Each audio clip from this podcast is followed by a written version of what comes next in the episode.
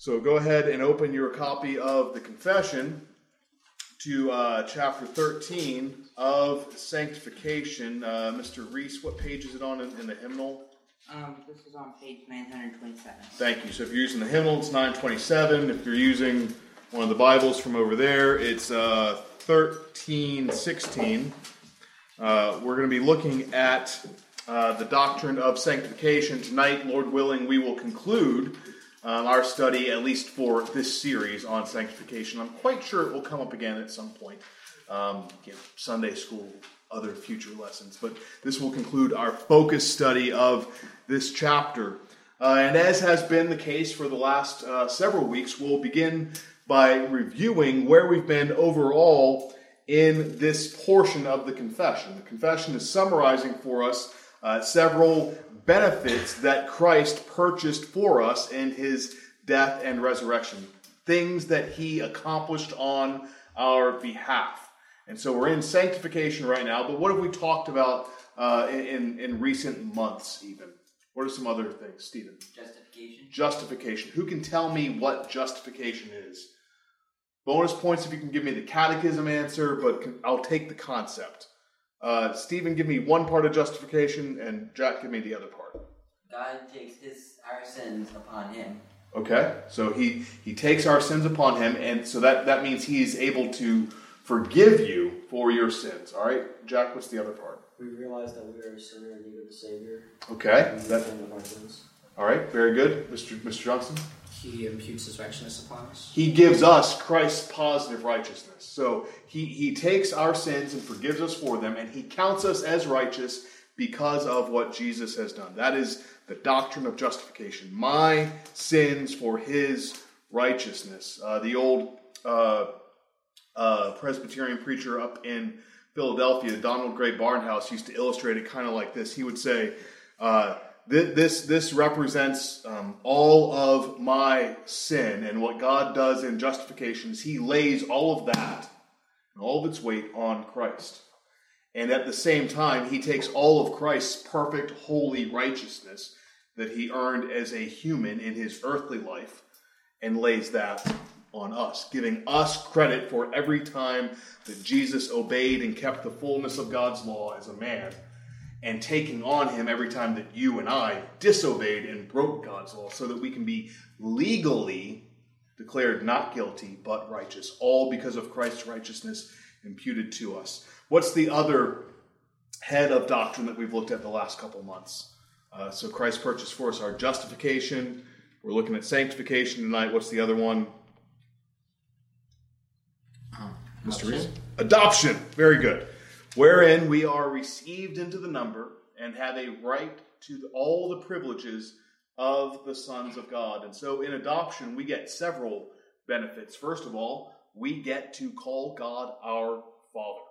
We get to acknowledge Him as our Father. There, there used to be a teaching um, a long time ago, long before many of you were born, before I was born, but it was very popular with uh, kind of my parents' generation and my grandparents, and it's still around. It's called the universal fatherhood of God. Has anyone ever heard of this? Yes. Sorry. Anyone ever heard of the what's the universal fatherhood of God? What's this idea? Does anybody know? Jack? We are all God's children. Yeah, we are all God's children. Kinda, but not really, right? God is the creator of all. He made all of us, but He is the Father of those who are in Christ. So we get God as our Father.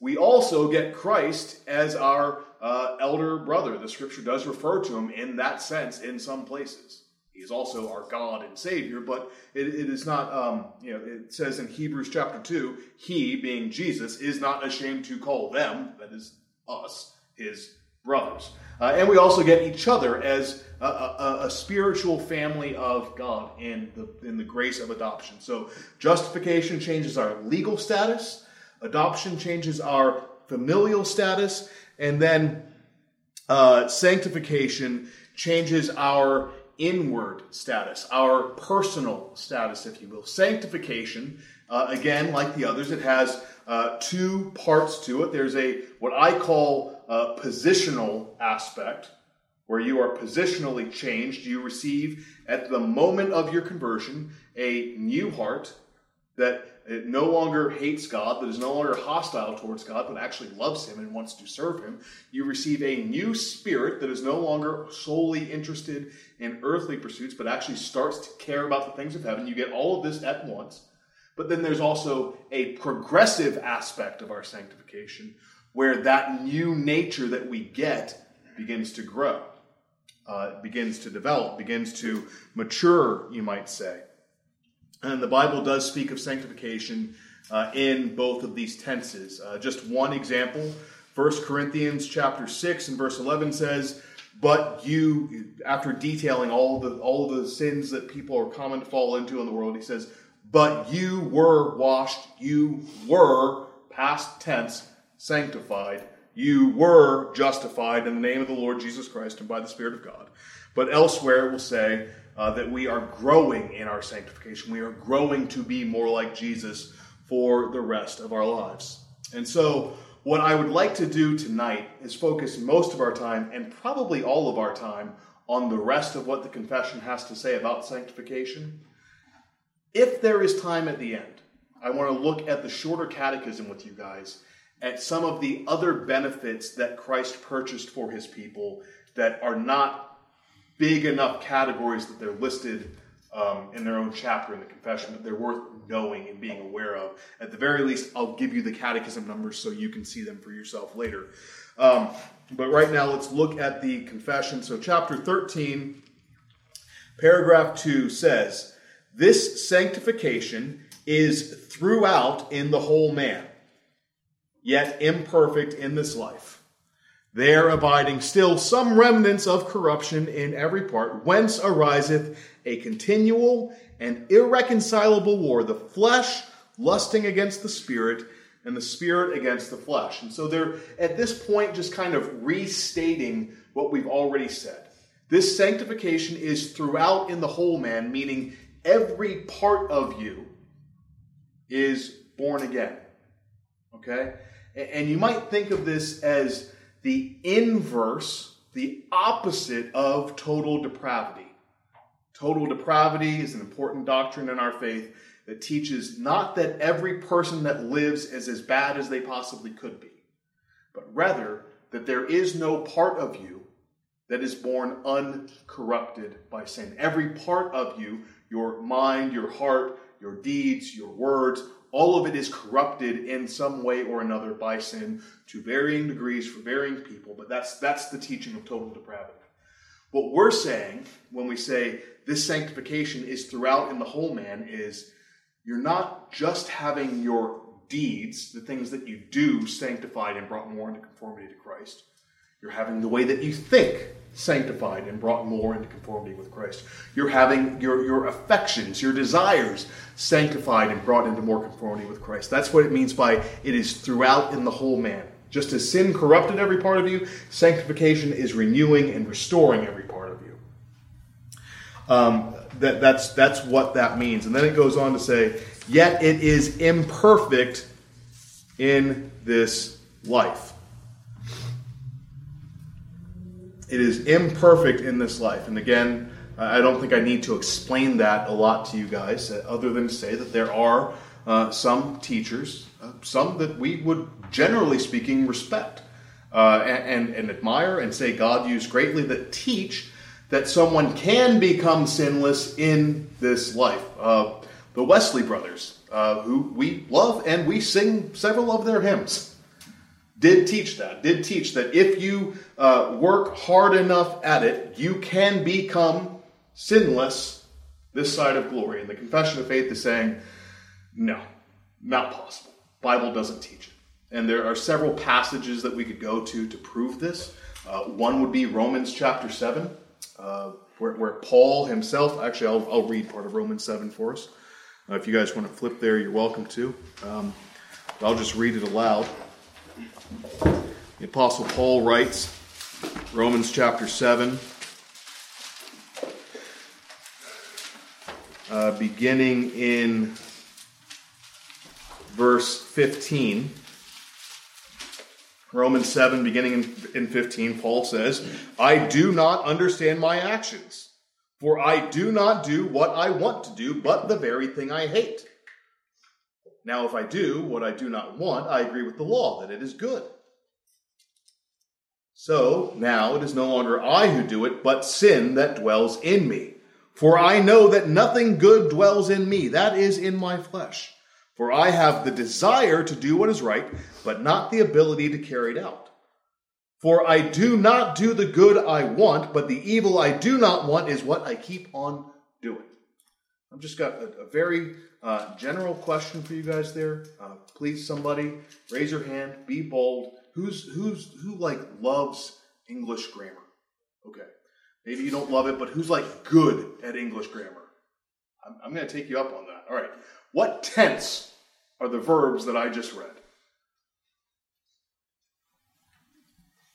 verse 17. Yeah, the whole passage. Is Paul speaking in present tense or past tense? Present. Present tense. Okay. The Apostle Paul, 20 years into his ministry, about five years from when he's going to be executed from the Roman government, says, I still struggle with sin. And so I just lay before you my case. You're not more holy than Paul. All right? That's, that's my proof that sanctification is not and cannot be perfect in this life. Um, the Apostle John would say in 1 John chapter 1 if we say we have no sin, we make him to be a liar. Can God lie? No. So if you say you have no sin, you are accusing God of lying. All right? Sinless perfection in this life, not possible. Um, and so, what that means, and the reason that's important for us to know, is that when sin comes up in your life, when you struggle with sin, that does not necessarily mean that you are not a Christian. In fact, every Christian has this come up in your life. Um, the, the question is not, uh, as a Christian, uh, have, I, have I not fully conquered sin? The question is, am I seeing growth over sins? Am I seeing improvement? And am I seeing the fruits of righteousness in my life? And we'll talk more about that in a moment. But just to kind of give you guys uh, an illustration of what I'm talking about here, uh, everyone here has uh, indoor plumbing in your home? Yes? We, okay. So, like, typically when you turn on the faucet, like water that you would drink comes out, right? But this is not always the case. Sometimes there's some gunk that comes out, and, and you would not drink that. You might give it to somebody else to drink. It's a joke. But uh, ordinarily, that's not the case. All right. The point that I'm making is this: when when the filth comes out, you do not assume that my my sink is now no longer connected to the water source that it once had. You don't assume that somehow a, a, a pipe broke and you're no, you're cut off from that source of water. You know there's something wrong with the faucet, and you go inside it to try and clean that out. In the same way, when you have sin issues in your life that come up, it does not mean that you are cut off from Christ, the source of all goodness and truth and holiness and, and all of that. It means there's something wrong with you that you need to try and root out. Does that make sense? So don't be caught off guard when sin comes in, up in your life. One of the really frustrating parts of sanctification is this. On the one hand, you will, as you progress in your Christian life, sin less. You will not be sinless, but you will commit less cumulative sins. But what's so doggone frustrating about it is as you grow in holiness, guess what you grow more aware of? Sin. and so while the while the numerical amount of them is fewer, you're now aware of more of the little ones than you ever were, and, and, and that can be an incredibly tense and frustrating process, but it is good, and it is the way that God has designed it to work. It is imperfect in this life because there abide still some remnants of corruption. And then it says, Whence ariseth a war, an irreconcilable war. That was not a punchline, guys. Um, whence ariseth an irreconcilable war between the flesh and the spirit. And that's what Paul is describing in the passage we just read in Romans 7. With, with, with my mind, I know it's wrong, but I still find myself doing it. What's going on here? And if you read that passage to the end, he says, Who will deliver me from this cursed body of sin and death? Thanks be to God for Jesus Christ our Lord. He is the one that gets the victory in the end. But the, the bad news for you guys is you all look young and healthy and like you've got a long life to live to fight this war in the meantime. And so I want to talk with you briefly about how do we do that. Okay? It's one thing to know intellectually that you're in a war, but I want to talk with y'all uh, for, for a bit about how to fight that war. And let's, let's use uh, the Word of God to give us a little bit of guidance here. Let's look at Ephesians chapter 4. Book of Ephesians chapter 4, and we'll, we may well wind up being here for the rest of our lesson. I'm just going to read uh, this passage and, and, work through. Actually, I'm going to have some of y'all read. I talk a lot. Um, uh, Miss Babington, the eldest, would you please read Ephesians 4 17 to 24? Miss Babington, the, the younger, would you please pick up at verse 25 and go through 32? Um, we'll just stay over there. Miss, Miss Myers, would you do us the honor of chapter 5, 1 to 6?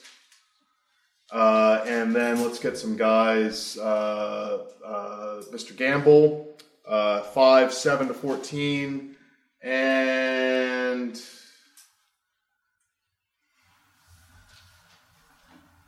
Stephen, uh, if you could bring us home with 15 to 21. All right, so um, Afton. Now this I say and testify in the Lord, you must no longer walk as the Gentiles do in the futility of their minds. They are darkened in their understanding, alienated from the life of God because of the ignorance that is in them, due to their hardness of heart. They have become callous and have given themselves up to sensuality, greedy, to practice of every kind of impurity. But that is not the way you learned Christ. Assuming that you have heard about him and were taught in him as the truth is in Jesus, to put off your old self, which belongs to your former manner of life and is corrupt through deceitful desires and to be renewed in the spirit of your minds, and to put on the new self, created after the likeness of God, in true righteousness and holiness. All right, before we go on to ponder, um, I just want to take a minute and direct your attention, uh, especially to verse 21. This is the principle by which we fight spiritual warfare putting off the old and putting on the new. I spent some time on this with y'all two weeks ago, but it's good to reinforce and remember um, because 90% of people that try and help you in your sanctification are only going to focus on this part of it, which is uh, regulating and putting to death sin in your life. And I am 100% for that. I think that's absolutely right. We need to be aware of sins that we are uh, prone to we need to be aware of areas that we find temptation and seek to put that to death. But that alone is not sufficient. The other side of that is putting on the new, putting on what is holy, what is right. And the rest of this passage is going to give us several examples of what that looks like. It's not just doing away with the bad habit, it is also actively cultivating new ones. You guys see what I'm see what I'm getting at here? Putting off and putting on. All right, ponder, go.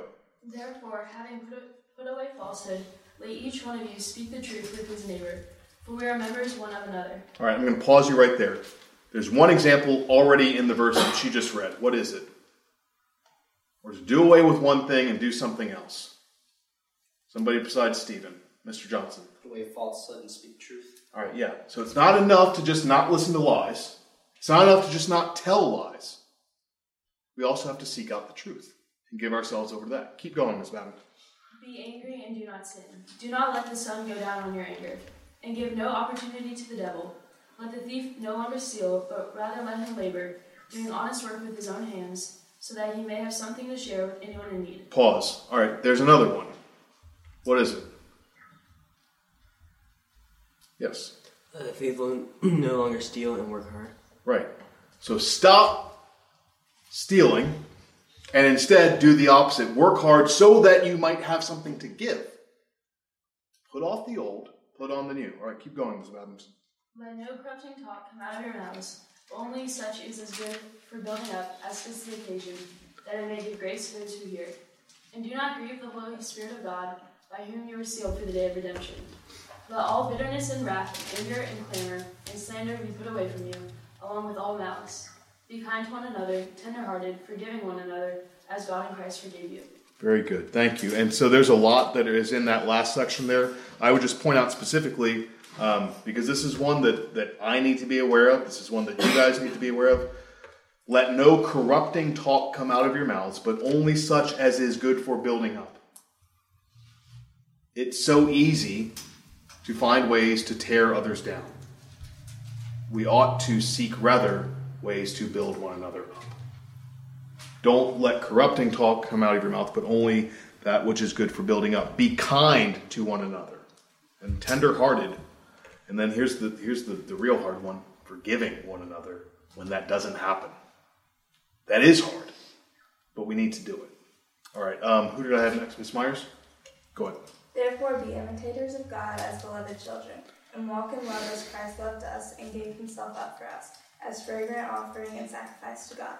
But sexual immorality and all purity, impurity or covet- covetousness must not be named among you, as is proper among the saints.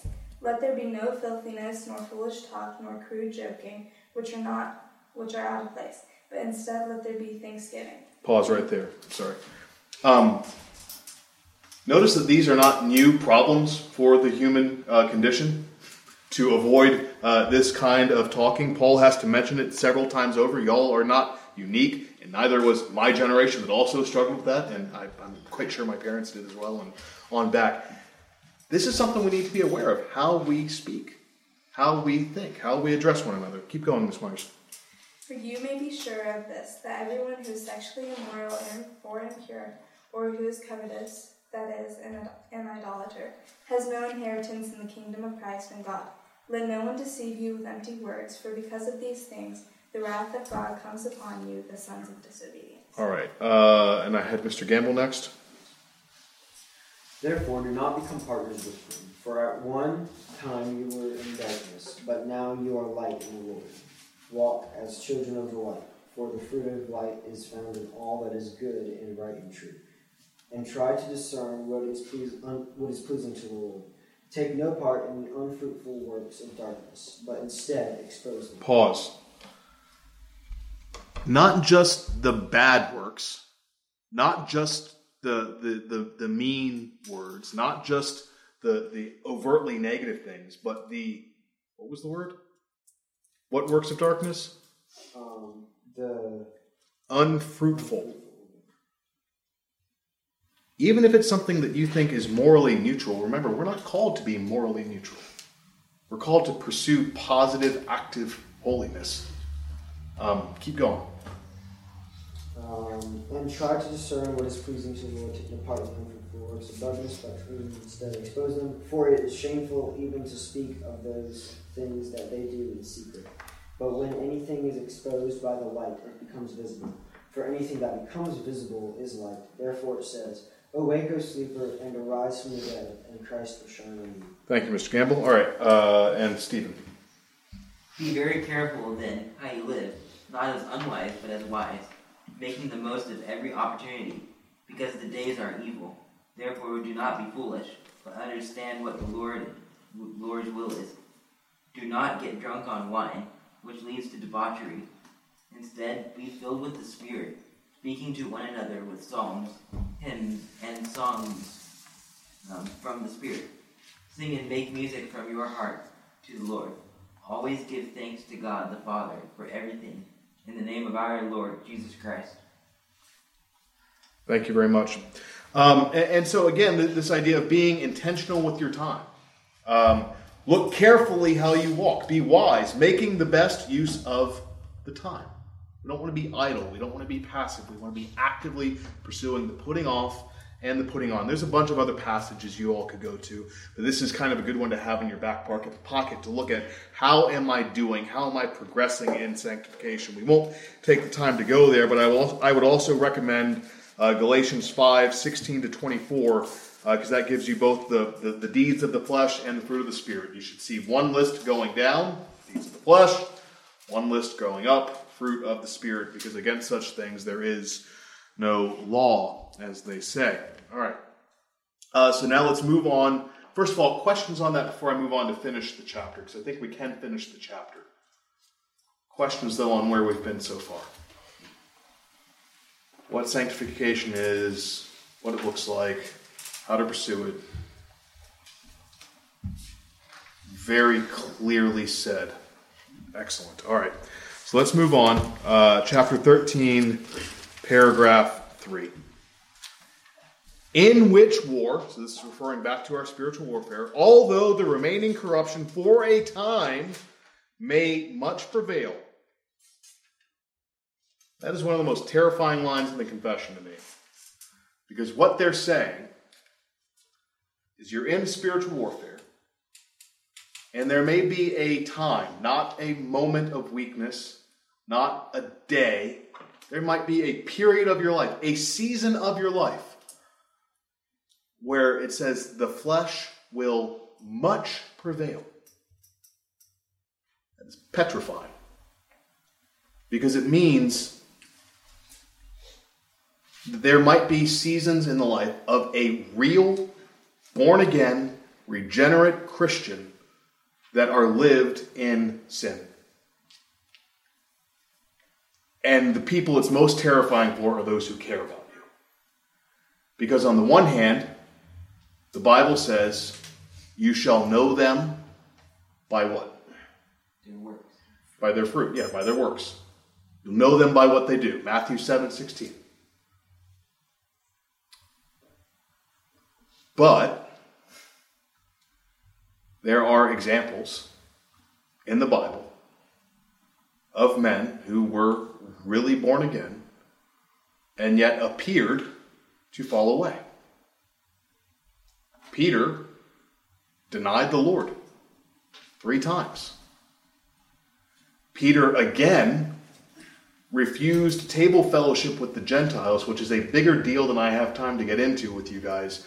But Paul said he had to oppose him to his face because he was denying the gospel. That means Peter denied the Lord both before and after the resurrection. If it can happen to him, it can happen to you. If it can happen to him for a period of time, it can happen to you for a season of time. And so, while there is truth, of course, in what the Lord Jesus says, you shall know them by their fruits, you don't know perfectly. Because the Bible also says, 1 Samuel 16 7, man looks on the outward appearance, but God looks on the heart. And so it's a terrifying thing to know that there will be some, perhaps in this room, that will for a season have the flesh prevail much in the war. But the chapter doesn't end there. It says, Yet, yet, through the continual supply of strength from the sanctifying Spirit of Christ, the regenerate part doth overcome. And so the saints grow in grace, perfecting holiness in the fear of God. So I just want to explain that real quickly and, and we'll be done. What that's saying is that the very best thing you can do for your wayward Christian friend, for your wayward Christian relative, is get them in church. Get them exposed to the ordinary means of grace because it is those things through which the Spirit, the sanctifying Spirit of Christ, works to strengthen the regenerate part that it may overcome. That it may overcome the continual subduing of the flesh. And further, what I would say for you all don't let it be a habit to miss corporate worship on the Lord's Day when I'm looking especially at you seniors. When you graduate and you're not in mom and dad's house anymore, and you get to decide what you do on Sunday morning, go to church. It is through the means of the worship of God, the preaching of His word, the singing of His praises, the prayers of His people, that is what gives you the spiritual strength to keep going. And I have never, ever, ever, I've met lots of Christians that don't go to church. None of them would I say it has been good for them.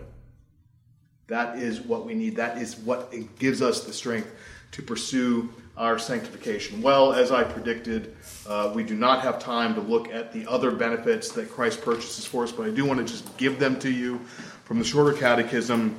For those of you that take notes, and we'll go back and look this up later, they are remarkable. Questions 36 through 38 will give you the other benefits that accompany and flow from justification, sanctification, and adoption in this life. And then you receive benefits from Christ at death. And then you receive even more again at the resurrection. The, the, the point is, the grace abounds, the benefits abound. Let us pray, and then we'll sing. God in heaven, I give thanks to you for these, my young friends. And I thank you for the Lord Jesus Christ, who purchased these and so many other benefits for us. Indeed, eh, he has blessed us with every spiritual blessing in the heavenly places. And Father, I pray that by the power of your Spirit, my young friends would come to know and love and embrace those blessings in the Lord who provides them, in whose name we pray. Amen.